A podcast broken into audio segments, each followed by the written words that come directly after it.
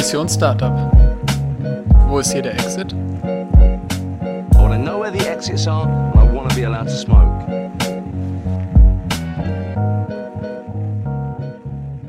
Hallo, es ist mal wieder, es ist mal wieder Mittwoch. Nein, es ist nicht. Wir haben es nicht rechtzeitig geschafft. Es ist Freitag. Wir sitzen hier, wir sitzen hier. Das ist der dritte An Anlauf, by the way. das kann man ruhig mal sagen. Der dritte Anlauf, aber fast auch schon der, gefühlt der dritte Aperol, auf jeden Ja. Fall. Naja, auf jeden Fall ist es Freitagabend. Ähm, wir wollten heute mal was Besonderes machen. Heute fängt DM an. Wir kommentieren Türkei-Italien. Ja.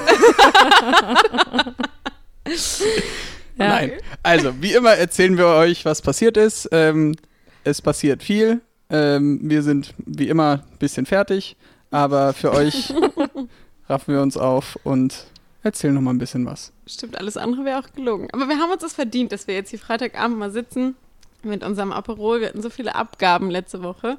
Ähm, und Das klingt Deadlines. immer mehr wie Uni, das Ding. Ne? Aber es fühlt sich auch ein bisschen so an, oder? Also es ist so total extern gesteuert. Aber gut. Ich freue mich einfach, dass wir gleich was essen können. Oh ja. Das Aber ja, das ist natürlich auch nicht Thema dieses Podcasts. Aber, wahrscheinlich hört ihr unseren Hunger. Also wenn ihr irgendwann mal Magengrummeln zwischendurch hört, dann wisst ihr, was los ist. Das ist auch ganz klassisches ähm, Startup-Ding, habe ich das Gefühl. Äh, so dieses Mittagspause verpassen, weil es sind ja 100 Calls und irgendwie weiterarbeiten und dann ist es irgendwie dr- 15 Uhr und man denkt sich, oh, man könnte ja eigentlich mal was essen. Ähm, Wir sind heute nicht ins Büro gegangen und ich hatte eben eine Stunde Zeit, um einmal eine Wäsche anzumachen, die gerade übrigens läuft oder wahrscheinlich fertig ist, die ich irgendwann heute Abend hoffentlich rausholen werde, um aufzuräumen und um bei Gorillas zu bestellen, weil ich es nicht mehr in den Supermarkt schaffe und das seit drei Wochen. unbezahlte Werbung. Unbezahlte Werbung. What is happening? So wie, die, so wie die Engländer das immer machen müssen, ne? Es gibt auch andere Schnelllieferdienste, so, ne? Also so Gorillas or Equivalent, ne? Also Flink, äh, wie heißen die anderen Food Panda, die jetzt bald kommen sollen? Äh, Was gibt's? Äh, Uber Eats. Nee, wie hießen das? Wie heißen die, wie heißen die, die Engländer? Queasy oder sowas? Keine Ahnung. Keine Ahnung. Was ich nur sagen wollte, ist, ich habe keine, ich habe keine Kontrolle mehr über mein Leben.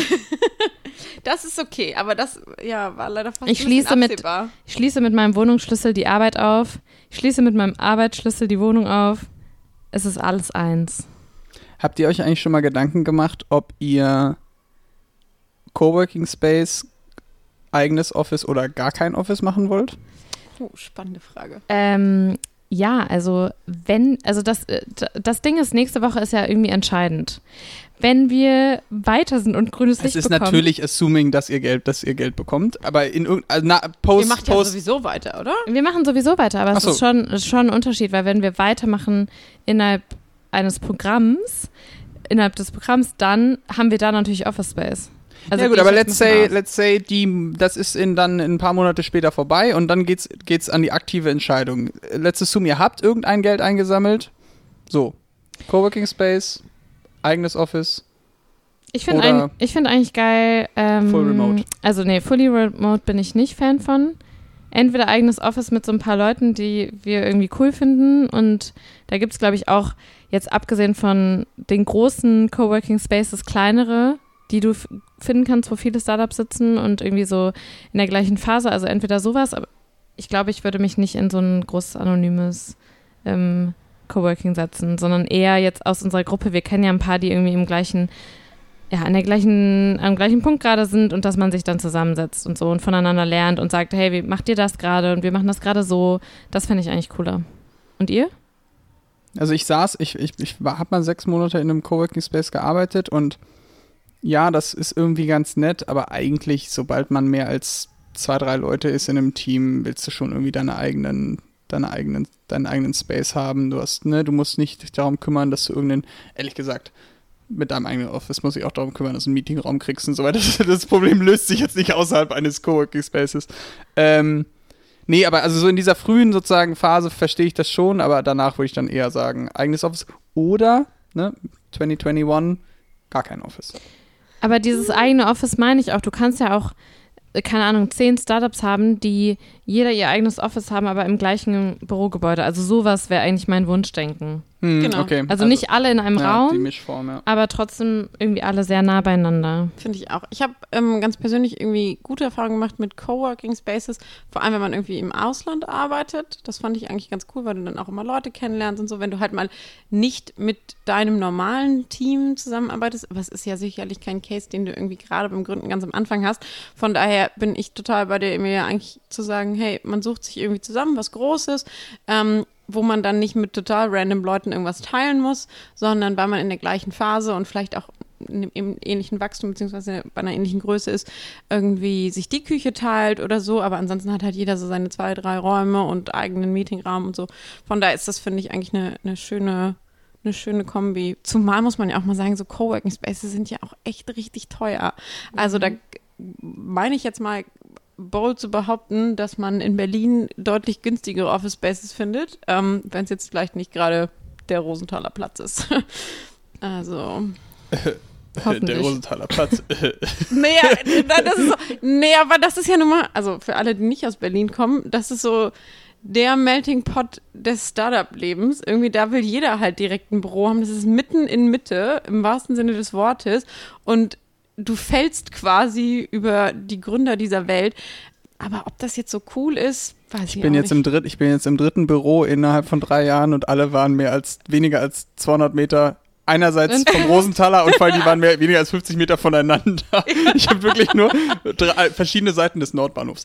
Anyways, wir überspringen ja gerade einen Schritt, ne? Also bevor man Stimmt. sich, bevor man Geld für irgendeinen Coworking Space ausgeben kann, ähm, also manche bringen das vielleicht mit, aber viele halt nicht, deswegen muss man sich extern Geld einsammeln. Und wir hatten ja letzte Episode so ein bisschen angekündigt, dass das bei uns ja gerade bevorsteht, beziehungsweise wir uns jetzt mit dem Thema sehr stark beschäftigen müssen, von wem, in welcher Form man wie viel Geld einsammelt, um die super tollen Ideen, die wir haben, die super perfekt sind und eigentlich die ganze Welt revolutionieren würden. Wenn ihr ähm, Henrik gerade sehen würdet, wie sehr das Gesicht verzieht. ja. Naja, ich bin halt überzeugter als Julia von der Idee. Nein. Nein, ähm, also wir sind Und jetzt hat schon mehr Aperol getrunken. Ah, ist knapp. Das ist, ähm, wie gesagt, wir stehen jetzt kurz davor, irgendeiner, in irgendeiner Form Finanzierung einsammeln zu wollen. Weil die ganzen Sachen, die man machen möchte, die man machen muss, um eben so ein Unternehmen groß zu machen, kann man zwar einerseits bootstrappen, das ist, wenn man sagt, man finanziert sich nur über den, man, man investiert eigentlich kein oder sehr wenig Geld nur und finanziert sich eigentlich nur um die, äh, über die, über die Einnahmen des äh, Produkts, was auch immer man verkauft oder in irgendeiner Form ähm, Finanzi äh, Geld einsammelt für. Oder, ganz kurz, da muss ich einmal reinspringen, oder man hat halt einfach äh, schon irgendwas ganz erfolgreich erkauft und verkauft oder hat irgendwie was geerbt oder was auch immer, hat er einfach finanzielle Mittel, die man investieren kann und sagt, ähm, ich äh, bin sozusagen mein eigener Investor. Das Ja, theoretisch ja, das auch. zählt, das zählt klassisch gesehen auch als Bootstrappen, aber eigentlich finde ich zählt das nicht, weil also die klassische Definition des Bootstrappens ist es eigentlich nicht dann. Du bist halt nur eigentlich, es wird verwendet als kein extern Geld, genau. Aber genau, also ein Bootstrappen, wo man eigentlich nur selber Geld reinsteckt, ist fair. Das würde man wahrscheinlich auch Bootstrappen nennen im Nachhinein. Ähm, so wie ich uns kenne, ist das jetzt nicht die Option, deswegen geht es bei uns dann doch eher in die Richtung, entweder man macht es klassisch gebootstrapped im Sinne von äh, wirklich nur über die Einnahmen wachsen, oder man sammelt Fremdgeld ein ähm, in Form eines Investors oder mehrerer Investoren. Da gibt es jetzt auch wieder, wieder verschiedene Optionen. Wir sind jetzt ja gerade davor, wasch, hoffentlich, hoffentlich das äh, erste Venture Capital Investment, auch genannt inst institu institutionelles Investment einzusammeln. Ähm, oder? Risikokapital hätte ich jetzt gesagt, aber ja, aber, Insti aber Institutional Investment sind doch VCs. Also Ja, aber das könnte jetzt auch. Muss jetzt aber, also das sind, hätte ich jetzt, äh, könnte jetzt auch ein Corporate sein, was institutionell oder, oder ein PI-Fonds oder sowas. gut, auf jeden Fall Aber ja. irgendeine, irgendwie nicht eine Privatperson. Das. Ähm, dann gibt es die zweite Option, das ist normalerweise Business Angel. Das heißt, irgendjemand, der entweder Privatvermögen aus irgendwelchen Quellen oder sehr oft sind das dann Leute, die Geld gemacht haben durch vorherige Startups. Ähm, die investieren ihr Geld dann weiter in neue Startups. Das heißt, die bringen nicht nur Geld mit, sondern meistens auch Wissen, Kontakte. So, das heißt, der, der Business Angel ist nicht nur eine Frage von Finanzierung, der kann einem auch sehr wertvoll sein außerhalb des Ganzen. Genau, es ist halt vor allem die Beziehung quasi N zu 1. Also N zu 1 wäre so dieses ähm, Institut, aber mit mehreren Menschen. Du hast nicht nur diesen einen Ansprechpartner irgendwie, der in dieses eine Startup, in dich dann im, investiert. Ähm, bei dem anderen ist es schon eher eine 1 zu 1 Lösung, wo du quasi eine Privatperson oder sozusagen als Be- Einzelperson in ein, ein Unternehmen investiert. Genau. Also vielleicht auch da, um nochmal sozusagen das VC noch oder diese Fonds eben nochmal genauer zu erklären. Letztendlich geht es darum, die sammeln Geld ein von verschiedenen Quellen, also entweder dann von zum Beispiel eine Versicherung, die irgendwie sagt, sie wollen ihr Geld vermehren oder eben, wobei die dürfen meistens nicht in so Risiko. Egal, auf jeden Fall, Oder die sehr sammeln. reiche Privatpersonen. Genau, im Zweifel sind es immer sehr reiche Privatpersonen oder viele. Ähm, und sagen dann, hey, wir vermehren dein Geld, indem wir es in Startups investieren. Beziehungsweise in Unternehmen. Und in der Frühphase ist es dann Venture Capital und in der Spätphase ist es Private Equity. Und da wir in der Frühphase sind, ist es für uns Venture Capital Unternehmen, die hoffentlich an uns interessiert sind. So. Jetzt hat Henrik aber einen ganz wichtigen Schritt übersprungen, nämlich wir müssen euch einmal noch kurz sagen, dass wir durch diese Vorstage alle durchgekommen sind und nächste Woche auch glücklicherweise in der Lage sind, dass wir überhaupt um dieses Geld pitchen dürfen. Das muss man, glaube Genau, ich, nochmal. Aber letztes Mal hatten wir gesagt, wir wissen es noch nicht. Von daher, also wir sind jetzt alle da und dürfen ähm, alle nächste Woche, ähm, deswegen sind wir auch ein bisschen unter Druck, äh, um externes Kapital pitchen. Aber jetzt nochmal zurück zu dem, zu deiner Aufzählung, Henrik. Also wir haben VCs, wir haben Business Angel. Was ist denn mit Family Offices? Was ist mit strategischen Investoren? Also wo kommen die rein? Ähm, wie definiert man die? Oder, oder würdest du das sagen, dass da gibt es keinen Unterschied? Sollen wir das vielleicht mal chronologisch machen? Stiftungen, Ja, also genau. Also ich meine, kommt natürlich ganz, ganz stark irgendwie auf Chronologisch? Ja, also chronologisch im Sinne von, Also morgens um 3 Uhr kommt die Also morgens um 6 Uhr wachen die Venture Capital Leute auf. abends mit dem Aperol kommen Die dann. Business Angels meistens eine Stunde später und die Friends and Family wachen dann erst so gern Mittag auf. funny, das würde ich genau So. andersrum nämlich aufzählen, weil die Business Angels sind wahrscheinlich eher die Early Birds und die VCs arbeiten eher lange. Aber whatever. Nee, ich meinte eher so dieses, wa- was, also in der Wahrscheinlichkeit, wann man welches Geld einsammelt. Das ist natürlich total abhängig davon, was du für ein Business hast. Aber klassischerweise sammelst du halt wahrscheinlich erstmal, das hatten wir, glaube ich, in irgendeiner früheren Phase, äh, früheren äh, Folge, Entschuldigung, ähm, schon mal gesagt, Geld so Family, Friends and Fools mäßig ein, wenn du irgendwie kannst. Also wenn du nicht selber Geld investieren willst, dann versuchst du vielleicht schon mal irgendwie dir nahestehende Leute dazu zu bringen, damit du eben nicht direkt externes Kapital abgeben musst, weil so ehrlich müssen wir auch sein. Wenn du externes Kapital einsammelst, ist das ganz häufig damit verbunden, dass du Anteile deiner Firma abgibst. Ähm, und das versuchst du ja so lange wie möglich zu vermeiden. Okay, also machen wir das jetzt chronologisch. Was kommt am Anfang? Genau, also Anfang haben wir ja gerade besprochen, Friends, Family and Fools, wobei ich jetzt nicht ausschließen würde, dass man da nicht auch schon Unternehmensanteile abgibt. Ähm, Aber ne, nachdem- wahrscheinlich nur minimal. Aber genau, im Zweifel ist es, kriegt man da aufgrund der persönlichen Verbindung zu der, zu den Personen noch einen relativ freundlichen, äh, freundlichen Deal äh, zustande. Dann geht es meistens in den nächsten Schritt. Wobei auch das natürlich jetzt alles, es ist jetzt nicht wirklich, dass man, dass jede, dass man von, von Stage zu äh, Stage da geht. Ne? Also, es, also in der frühen Phase kann man sich auch direkt an Business Angel wenden zweiter Schritt sozusagen in der chronologischen Orga wäre, wäre eben Business Angel, beziehungsweise, das hatte mir jetzt schon erwähnt, Family Offices.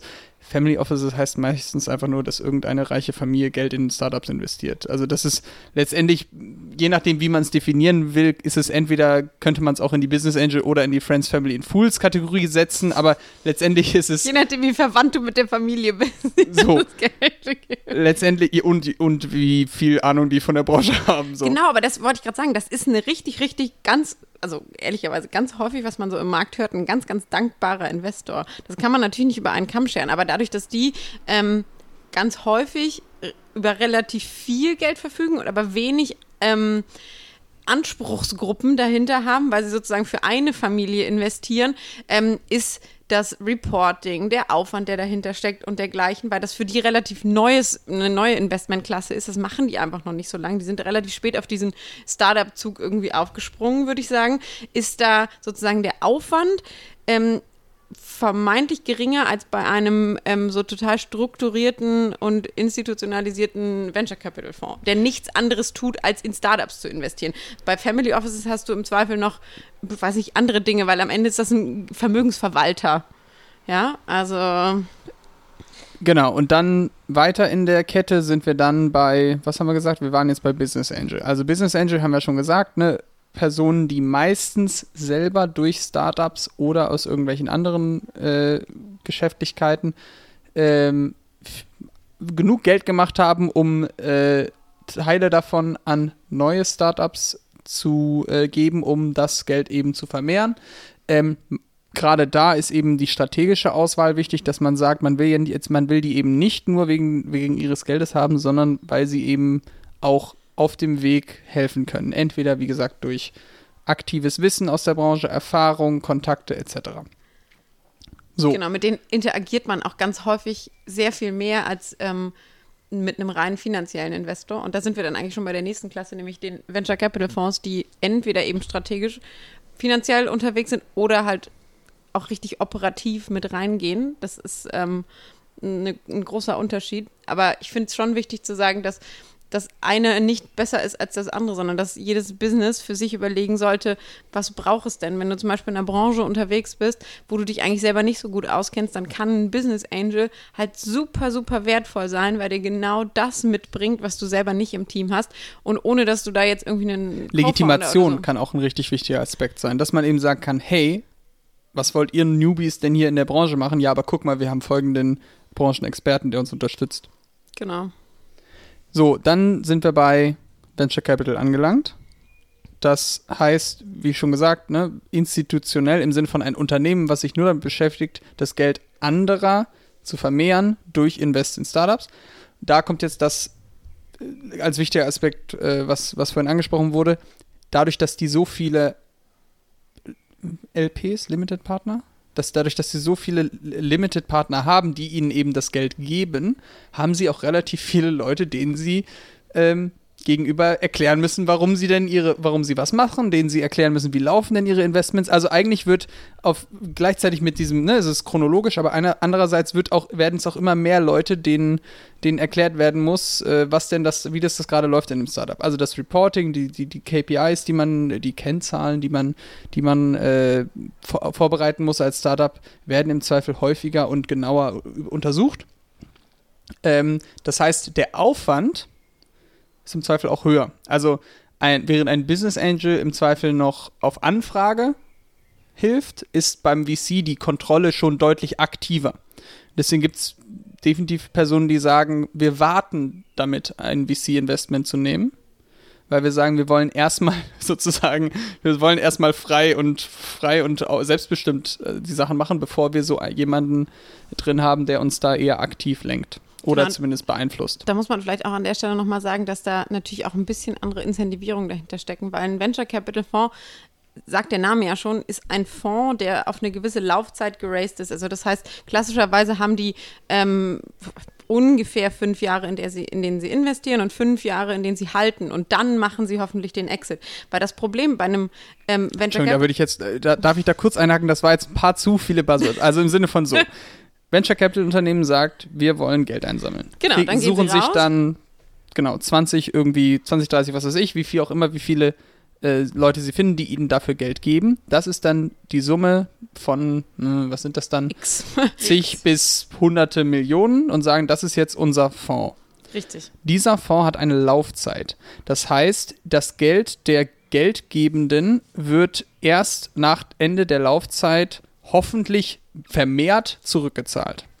So, da, und die, das ist meistens zehn Jahre. Und da kommen jetzt eben diese fünf Jahre so. Meistens muss man, darf man nach den fünf Jahren, nachdem die ersten fünf von den zehn Jahren vorbei sind, kann man nicht mehr viele Investments machen, weil man muss das Geld ja wiederbekommen, bevor die zehn Jahre vorbei sind. So. Äh, nur, nur zur Erklärung, woher diese zwei, zweimal fünf Jahre kommen. Genau. Und da, da liegt aber auch so ein bisschen die Krux in der Sache, weil die investieren, damit sie das Geld vermehren, aber es ist nicht unbedingt hilfreich, dass du in irgendwas investierst, was dann relativ zeitnah weiß ich nicht, ich mache ein Investment und ein Jahr später gibt es da einen riesen Exit. Das ist natürlich nett für die LPs, dann haben die irgendwie relativ viel Geld da rausgenommen. Aber das Geld kannst du klassischerweise in den normalen Terms nicht reinvestieren. Das heißt, es ist eigentlich schon ähm, also jeder Euro darf nur einmal multipliziert werden. Richtig, so. genau. Das heißt, das ist für die jetzt auch nicht so super, wenn die zwar einen riesen Exit gemacht haben, aber das Geld ist dann quasi verloren. Ähm, deswegen ist die Strategie schon immer, das hatten wir, glaube ich, schon mal in der äh, Anfangsfolge erklärt, dass du irgendwie in zehn Startups investierst, weil du davon ausgehst, dass eins richtig durch die Decke geht. Und ähm, aber eben auch nicht nach fünf Monaten, sondern eher so nach ein paar Jahren. So. Emilia, was sind deine Meinung zu dem ganzen Thema? ja, du, ich, ich, ich, ich Emilia ist jetzt zu. wieder da. Sie hatte übrigens bemerkt, dass sie ihr Handy zu Hause ver verloren hatte und ist jetzt gerade nochmal holen gegangen. Nein, ich höre euch gut zu und ähm, voll der Nerdy Talk hier. Sorry. Nein, ich wollte äh, vielleicht noch so ein Satz, der mir, glaube ich, oder was mir so aufgefallen ist, ist, glaube dass VCs in letzter Zeit immer früher investieren. Ich glaube, das kann man schon sagen, dass es früher so war, dass sie viel später investiert haben und dass sie jetzt viel früher anfangen zu investieren, dass das immer normaler wird. Und ähm, was ich halt nochmal interessant finde, ist so das Thema strategischer Partner. Ähm, ich weiß nicht, ob das immer ein VC sein muss. Es kann ja auch ein Unternehmen wahrscheinlich sein und ähm, da die Vor- und Nachteile. Aber das, wie ihr das schon gesagt habt, das muss man halt immer individuell auf den, ja, auf den Einzelfall sehen, glaube ich. So, und dann um die, wie Emilia schon sagt, die Chronologie ist nicht mehr so ganz so klassisch, weil inzwischen die VCs früher kommen. Ich meine, wir sind ja jetzt gerade auch in einem Programm, wo das VC sehr früh, äh, sehr früh anklopft. Ähm, dann, um es zu enden, kommt man noch bei Private Equity an, weil ähm, eigentlich, sobald es in die größeren Summen, in die größeren Zahlen geht, wird es meistens nicht mehr als VC. VC ist meistens eher früh, aber eben noch nicht bei Null. Inzwischen sehr früh oder es wird immer früher, aber äh, dann eigentlich, wenn es, also zum Beispiel, wenn jetzt Spotify eine Geld einsammelt, dann sind das Private Equity Unternehmen und keine Venture Capital Unternehmen. Das ist jetzt auch sehr vereinfacht, aber letztendlich ist das so die klassische Reihenfolge eigentlich. Gut, also Spotify muss man jetzt an der Stelle mal sagen, die sind ge-IPO'd, also das ist eine Public-Firma, äh, die ähm, sammeln ja. jetzt im Zweifel anders ihr Geld ein. Aber du hast natürlich recht, dass je größer die Tickets, desto weniger wahrscheinlich, dass man Venture Capital einsammelt. Allerdings muss man sagen, das ist eine sehr, sehr deutsche Denke, weil in den USA ist das schon sehr viel länger ähm, Habit, dass man auch große Tickets, also Series C, D und so weiter, darüber abdeckt. Jetzt ist der deutsche Markt ganz, ganz langsam ähm, an dem Punkt, wo man auch größere Tickets schreibt. Das war ja ganz lange auch in der Diskussion, dass wir einfach ganz viele Startups, die auch groß werden in Deutschland, einfach ins Ausland abwandern, weil es einfach kein Geld im Markt gibt, sozusagen, was große Runden finanziert. Da sind wir jetzt glücklicherweise an dem Punkt, das hat sich so in den letzten drei Jahren so ein bisschen dahin geändert, dass wir auch große Tickets schreiben können. Von daher kann man das zwar generalisiert so sagen, aber ich glaube, ähm, wir werden auch weiterhin sehen, dass immer mehr große Tickets auch im deutschen bzw. europäischen Raum ähm, geschrieben werden mir wäre an der Stelle nochmal wichtig, dass wir einmal noch ganz kurz die Corporate Venture Capital Fonds ansprechen, weil ich komme ja aus einem Corporate-Umfeld. Ähm, und die sind nochmal so ein bisschen so eine Eigenheit im Venture Capital, weil die natürlich diese ganz große Institution hinten dran haben, meistens einen sehr, sehr großen Apparat, irgendwie ein gewisses Geld zum Investieren, meistens strategisch, nicht rein, ähm, nicht rein finanziell haben, damit das sozusagen zum, zum Unternehmen irgendwie passt. Nur da ist der Clash halt besonders groß. Da spreche ich echt aus eigener Erfahrung, weil so ein Corporate natürlich auch ganz anders tickt und die verlangen dann von Startups teilweise Sachen. Dafür, da, da, müsstest du eigentlich zwei, drei Festangestellte in dem Startup haben, die nur dieses Reporting für den Corporate Venture Capital Fonds machen, was natürlich total unrealistisch ist. Also ich glaube, das ist, kann man schon so sagen, dass das häufig leider noch so ist, dass die nochmal so ein äh, so, ein Level auf dieses Venture Capital äh, Reporting draufsetzen. Ja, und ich glaube, das zeigt auch irgendwie, wie unterschiedlich Venture Capital sein kann. Also das ist so ein Begriff, der für alles benutzt wird oder für viel. Und es gibt natürlich so die, die in der ersten Klasse spielen. Und dann gibt es aber welche, die sich in unterschiedlichen Segmenten einfach wahnsinnig gut auskennen. Es gibt welche, die sagen, wir investieren jetzt nur noch in ähm, Female Founders, also in ähm, Frauen, die gründen. Und ich glaube, das ist auch dann so eine Aufgabe, wenn man anfängt, sich um Investment zu kümmern, da wirklich zu schauen, so wer passt denn gut zum Unternehmen, also welcher, also VC ist nicht gleich VC und welcher VC passt eigentlich zu mir oder zu uns und ähm, genau, ich glaube, das ist so eine große Aufgabe, die man dann machen muss. Aber noch eine Sache ganz kurz, Julia, du hast jetzt ungefähr zehnmal das Wort Ticket gesagt und ich weiß nicht, ob da jeder zweite Jahr an Kinotickets denkt. Aber vielleicht, Lustig, lustig. Ich denke an Auto, also ich denke an Parkticket, also, Also, ich denke nee, so an Strafzettel. Also Oh, ja. Nee, also Ticket ist ähm, ein guter Punkt, habe ich gar nicht gemerkt, vielen Dank. Äh, es ist tatsächlich einfach die Summe, die investiert wird. Also wir hatten vorhin, glaube ich, auch so völlig selbstverständlich Cap Table gesagt und am Ende ist das einfach nur, wer hat wie viele Anteile und was kriegt er dafür, so ein bisschen. Also es ist so ganz runtergebrochen, es ist ein Excel-Sheet, was halt sagt, wem gehört was und worauf hat er dadurch Anspruch. Ähm, und ein Ticket ist sozusagen die Summe, die was auch immer für einen Investor schreibt, ähm, in einer gewissen Runde was dann sozusagen den Gegenwert häufig eines, ähm, e- eines da Unternehmens fehlt jetzt auch wieder ein Informationspunkt und zwar Runden. ja, ich wollte es gerade sagen. Ich wollte es Oh, gerade sagen. Weil letztendlich 170.000 sehr. ähm, so meistens die, die Wörter Seed, Pre-Seed, Series A, was weiß ich, die hat man schon mal irgendwie gehört. Letztendlich das erste Geld wird heutzutage, was ein, was ein Geht doch mal, geht doch mal chronologisch in die Seed-Runden. letztendlich ist alles, was wir gerade gesagt haben, es kann auch eine Misch, es kann auch Misch, also es sind immer eigentlich Mischformen. Letztendlich, wenn man sein erstes Geld einsammelt, sammelt man es meist oder oft nicht von einer dieser Instanzen ein, sondern entweder es sind Vielleicht ist es paar, ein paar, ein Family Office und drei Business Angel oder so. Also letztendlich jedes Mal, wenn man, wenn äh, jeder Zeitpunkt zu dem Geld eingesammelt wird, kann, kann eine, ne, ein Konglomerat aus mehrerer dieser Instanzen sein. Ähm, und gerade später wird das dann relativ kompliziert, weil man hat in, ne, man hat sein erstes Geld, hat man von drei Business Angel und Family Office eingesammelt. So, in Runde zwei ist es ein, meistens gibt es dann einen, einen, einen Hauptinvestor, der irgendwie das Ganze organisiert auch. Das dann hat man dann irgendeinen VC, Lead Investor und dann hat man aber auch noch drei Business Angel hier und noch ein kleines, äh, ein kleines Ticket von einem anderen VC. Und dadurch wird zwar die Hauptsumme größer, aber eben auch die Komplexität einerseits der Organisation danach, weil man eben mehr Leute hat, denen man irgendwie erzählen muss, was denn gerade so passiert, das äh, Reporting. Aber man hat eben auch mehr Leute am sogenannten Cap-Table sitzen. Das heißt, dieser Excel-Sheet ist nicht nur eine Frage von, da stehen meine drei Investoren, sondern meistens wird der sehr lang und sehr kompliziert und dann gibt es eben auch unterschiedliche, unterschiedliche Anteilsarten. Also frühe Investoren haben äh, meist äh, irgendwie, also die, die, die, die Founder haben andere Anteilsarten als die Investoren und so. Äh, also de dementsprechend ist der Cap-Table, äh, kann sehr kompliziert sein und ist auch, das ist da auch interessant, ist ein super wichtiger Aspekt, um mehr Geld einzusammeln. Also das Erste, worauf ein Investor guckt, wenn man schon Geld eingesammelt hat, ist der bestehende Cap-Table. Weil wenn da irgendwelche komischen Sachen drin sind, keine Ahnung, also Investor A hat irgendwie mehr als 50% der Anteile, dann ist das eventuell ein wichtiger Aspekt für die nächste Finanzierungsrunde. Aber de facto kann man ja dann quasi sagen, dass mit jeder Investmentrunde eigentlich die eigenen Anteile immer kleiner werden. Und das nennt man dann übrigens verwässern, aber das ist jetzt vielleicht dann noch ein bisschen, ähm, bisschen kompliziert an der Stelle. Aber ich würde gerne noch mal ähm, einen meiner alten Chefs äh, zitieren an der Stelle. Der hat nämlich damals mal zu mir gesagt, ähm, Julia, wie gut kannst du Cap-Table-Rechnung? Und ich war so, oh, naja, also ich kann das schon, aber so richtig durchblicken, weiß ich nicht. Und er so, ist okay, das ist richtig Magic. Und ganz ehrlich, das können in Deutschland wirklich gut vielleicht ein paar hundert. Aber das ist richtig, richtig, richtig Magic. Also von daher, da kann man echt viel drehen, aber du hast natürlich recht, dass das sehr, sehr viel auch aussagt und man da ganz, ganz viel schon sehen kann, was da vielleicht potenziell am Anfang schon schiefgegangen ist. Genau, das ist dann, das, das, das hat mir jetzt ein, äh, ein Bekannter auch gerade nochmal gesagt, der sitzt, der ist jetzt in einer Situation, wo in der frühen Phase das nicht gut geplant wurde.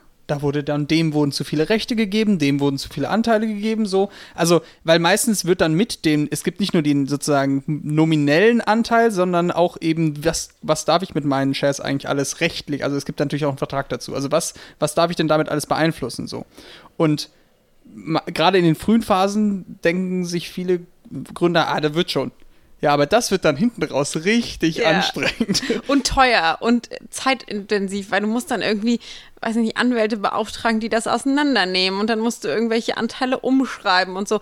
Und deswegen meine ich, das kann ähm, extrem kompliziert sein, aber häufig ist man nun mal leider als Startup in der Situation, wo man einfach dringend Geld benötigt, um weiterzumachen. Und dann denkt man sich, ach hier komm, machen wir mal. Ich unterschreibe dir alles. Aber ich wollte aber ich wollte gerade sagen, so was ist die Alternative? Also oft ist es halt dann doch wieder gut. Also man muss also wahrscheinlich muss man so in diesen Trade-off halt gehen. Was gebe ich her für, für was? Und natürlich ist das immer irgendwie Verhandlungsspielraum und und und. Heutzutage Aber- gibt es aber sozusagen Standardverträge so und die müsste man eigentlich, die sind für beide Seiten gut. Also im Okay. Sinne von die sind, die die beachten die Needs von beiden Seiten. Keiner wird verarscht, ne? Keiner ist im Nachhinein so, hä, da habe ich ja gar keine Sage, habe ja nichts zu sagen oder was weiß ich. Ich meine auch nicht verarschen, weil Vertrauen wissen wir ja ist in diesem ganzen Kann ja Thema so unabsichtlich sein. die- das, das Wichtigste. Aber ich meine einfach so, wir entscheiden uns ja dafür, diesen Weg zu gehen. Und dann, dann wissen wir auch, zumindest zu einem gewissen Grad, was da auf uns zukommt. Und wir werden halt dann einfach kein Unternehmen haben, was zu 100 Prozent uns gehört. Und das wissen wir von Anfang an, wenn wir uns für diese Route entscheiden. Und ich glaube, man kann schon so generell sagen, also zumindest höre ich das von all meinen Freunden, die in der ersten, zweiten oder dritten oder was ich x-ten Gründung stecken. Je erfahrener du bist, desto cleaner ist dein Cap-Table und desto weniger verwässerst du auch. Also desto weniger gibst du irgendwie ab. Du hast viel, viel mehr Verhandlungsmacht, bringst ja auch, ne, so ist wie der Startup spricht, du bringst mehr mit und du, du, Klar, du, hast, du, klar. du hast viel mehr Stake am Cap-Table. Also du kannst viel besser verhandeln, was bei dir bleibt und so. Und ich glaube, das ist einfach wirklich, wirklich auch Routine. Deswegen, das ist nun mal dieses bekannte Lehrgeld, was Ja, wir irgendwann alle bezahlen müssen. Routine und wenn du halt schon ein oder zweimal oder mehrmals erfolgreich gegründet hast, dann sagt halt jeder, oh, du gründest was Neues, hier ist mein Geld. Also es fliegt dir halt quasi zu und das ist der Unterschied. Ähm, wir müssen uns jetzt erstmal beweisen, aber jemand, der das jetzt schon ein paar Mal gemacht hat, da wird halt überhaupt, noch, also da wird sich wahrscheinlich die Präsentation noch nicht mal richtig angeguckt. Ah, das würde ich jetzt so nicht sagen, aber Also in zumindest den ist das Vertrauen. Ist das Genau, ist das Vertrauen deutlich größer. aber Ja. Aber gut, ich meine, da kommen wir auch in, aber jetzt muss man ja auch mal sagen, ich meine, jetzt haben wir uns echt alle eine Zeit ausgesucht zum Gründen, die ja per se relativ dankbar ist. Also es ist sehr viel mehr Geld im Markt Äh, als noch in den Juni letzten Jahren. oder? Es ist einfach sehr viel mehr Geld im Markt, weil irgendwie die Leute gar nicht so richtig wissen, wohin mit ihrem Geld und ganz, ganz viele Leute einfach auf diesen Zug aufspringen. Wir müssen in Startups investieren. Ich meine, vor fünf Jahren hat kein Profifußballer daran gedacht, in Startup zu investieren und gefühlt machen sie es jetzt heute alle. Also von daher einfach so diese Attraktivität in aufstrebende junge Unternehmen zu investieren, wird einfach immer größer. Und davon können wir eigentlich nur profitieren. Dürfen wir denn darüber reden, was passiert, wenn wir ähm, nicht keine Unterstützung bekommen nächste Woche? Oder reden wir da nicht drüber? gute dürfen Frage. schon, aber ich wollte gerade sagen, also wir haben, glaube ich, keine Antwort. Es sei, es sei Okay. denn, Henrik überrascht mich jetzt. Oder wenn, also wenn wir es bekommen, machen wir weiter. Wenn wir es nicht bekommen, Also ich, es gibt, also erstmal ist ganz, es ist ganz klar, was passiert. Der Podcast läuft weiter. Also ja, das ist das Wichtigste. Und auch gebootstrapped quasi. wird, wird alles gebootstrapped, der Ab, ab Podcast. wann machen wir eigentlich Werbung für unsere eigenen Unternehmen? das habe ich letzte Woche schon gefragt. Ich wäre, ich, äh, ich, ich, ich wäre ready, Ab, aber nächst, ab nächster Woche. ab nächster Woche, okay. Ähm, nee, ich glaube, wir haben jetzt zumindest oberflächlich das Thema ganz gut angerissen. Ähm, ich würde sagen, ich habe übrigens jetzt eine E-Mail-Adresse eingerichtet, eingerichtet. Also wer uns kontaktieren möchte, kann uns gerne eine E-Mail an kontakt.mission-startup.de schreiben. Ähm, Henrik ist immer gut für eine Überraschung. Wir haben alle ich, Hunger. antworte auch, ich antworte auch mit Der Fotos. Aperol ist leer. Das Thema ist eigentlich so weit abgeschlossen, oder? Genau. Was, was steht nä- nächste Woche an, Emir? Es geht ums Geld. Ums erste Geld. Ja, und also, Suchst du einen Job oder was? ja, aber ich meine, wenn es äh, wenn's nächste Woche nicht kommt, dann ähm, fange ich halt genau den Weg an, chronologisch, den wir jetzt gerade besprochen haben. Also wenn irgendjemand zu viel auf dem Konto hat ne, und gerade nicht weiß, was er damit machen soll oder mit Henrik, seinem Tagesgeld genau. nicht so happy ist. Vielleicht- also Henrik hat ja gerade die E-Mail schreibst du noch eine IBAN rein. Ja, ähm, eure, wir, wir nehmen gerne eure Investorprofile unter ähm, ich will euch Cash geben at mission-startup.de. Ja, okay. Wer beendet es heute? Julia, was ist dein Plan für nächste Woche? Also Emilia möchte jetzt schon gehen, sie hat Hunger, aber ich wollte gerade sagen, lass doch noch die Runde durchmachen. Also ich peitsche dich auf jeden Fall noch durch nächste Woche, ähm, was jetzt im wahrsten Sinne des Wortes heißen soll, dass wir jetzt hier noch ein bisschen äh, Stress haben, glaube ich, die nächsten Tage. Ich weiß noch nicht, ob ähm, Das klingt so, als würde ich gepeitscht werden müssen. Positiver Stress. genau. Wir kreieren eine, ja, eine positive Drucksituation. Okay, also Julia peitscht Henrik durch die Woche und Henrik, was machst du mit Julia? Keine Ahnung. da lässt mir jetzt nicht so viel Spielraum. Scheint nicht so, als ob ich da so viel, so viel zu sagen habe. An der Stelle muss man kurz sagen, Henrik hat letzte Woche Geburtstag gefeiert und Henrik hat mich bei seinen Freunden als, das ist meine Chefin vorgestellt. Das war mein absoluter Lieblingsmoment. Nein, nein. Und seitdem, ähm, ja, nehme ich Okay. meine Rolle, die mir zugewiesen wurde, auch wirklich wahr. Aber hast du denn schon gesagt, Henrik, was äh, du nächste Woche, was dich, was Ja, passiert? letztendlich was für uns alle steht eben der große Pitch an. Ähm, dementsprechend gibt es da viel vorzubereiten. Die letzten Inhalte und äh, Floskeln werden noch auswendig geübt. Nein, aber letztendlich geht es, wie gesagt, für uns alle darum, jetzt in der nächsten Woche äh, das erste Mal aktiv um Geld zu pitchen. Und ähm, ja, wenn es gut läuft, dann gibt es die nächste Episode in vier Wochen. Nein, Quatsch. Wir hören uns nächste Woche. genau. Bleibt nur noch eine Frage. Wo ist hier der Exit?